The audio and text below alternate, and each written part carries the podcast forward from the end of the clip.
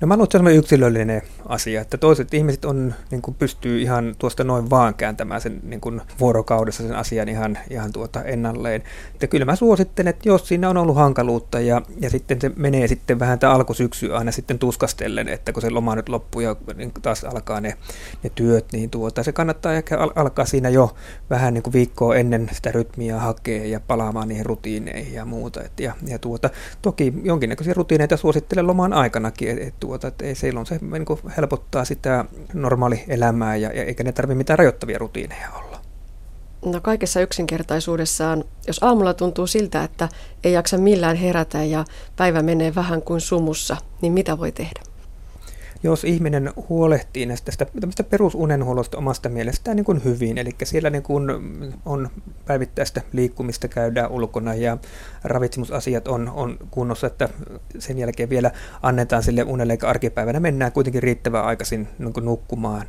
Ja siitä huolimatta sitten aamulla tai päivän aikana alkaa esiintymään tämmöistä väsymystä, tyyppioireita on myös sitten ärtyneisyys, keskittymiskyvyttömyys ja, ja tuota, niin jos tämä jatkuu niin kuukaudesta toiseen, eli ei puhuta enää niin kuin viikosta tai kahdesta, vaan mennään niin kuin kuukauteen tai kahteen kuukauteen, niin kyllä mä itse pitäisin silloin sitä poikkeavana, että aika usein ihmiset laittaa sen ihan piikkiin sitten, ja se on mun mielestä huonoin selitys kaikesta, että, että tuota, ei sitä, niin kuin, kyllä sitä yleensä sitten, jos on ongelmia jatkunut sen päivän niin jaksamisen kanssa, niin kyllä sitä yleensä syy löytyy sitten.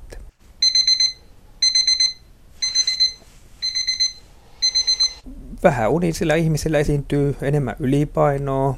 tyypin 2 diabetesta, sydänsairastavuutta. Kuoletusriski on suurempi tietenkin, kun näitä, näitä perussairauksia alkaa olla enemmän. Siellä tapahtuu tämmöisiä hormonaalisia muutoksia aika paljon siellä elimistössä, eli, eli tuota, ruokahalukäyttäytyminen muuttuu, hamutaan tämmöistä hiilihydraattipitoista ruokaa yhä enemmän, ja, sitä kautta tietenkin tämä sokeriaineenvaihdunta vähän muuttuu ja myös se tuota sitten, niin kuin toi esille, tämä niin kuin riski lisääntyy. Eli tosi paljon tämmöisiä haitallisia muutoksia elimistö tapahtuu tämän, tämän tuota, vähän sen nukkumisen takia. Eli uni on fysiologinen juttu, mutta onko se myös psykologinen juttu, että jos luottaa siihen, että uni tulee ja nukun ihan hyvin ja herää aamulla virkeänä, niin on parempi todennäköisyys siihen, että niin käy, kun jos menee sänkyyn varmana siitä, että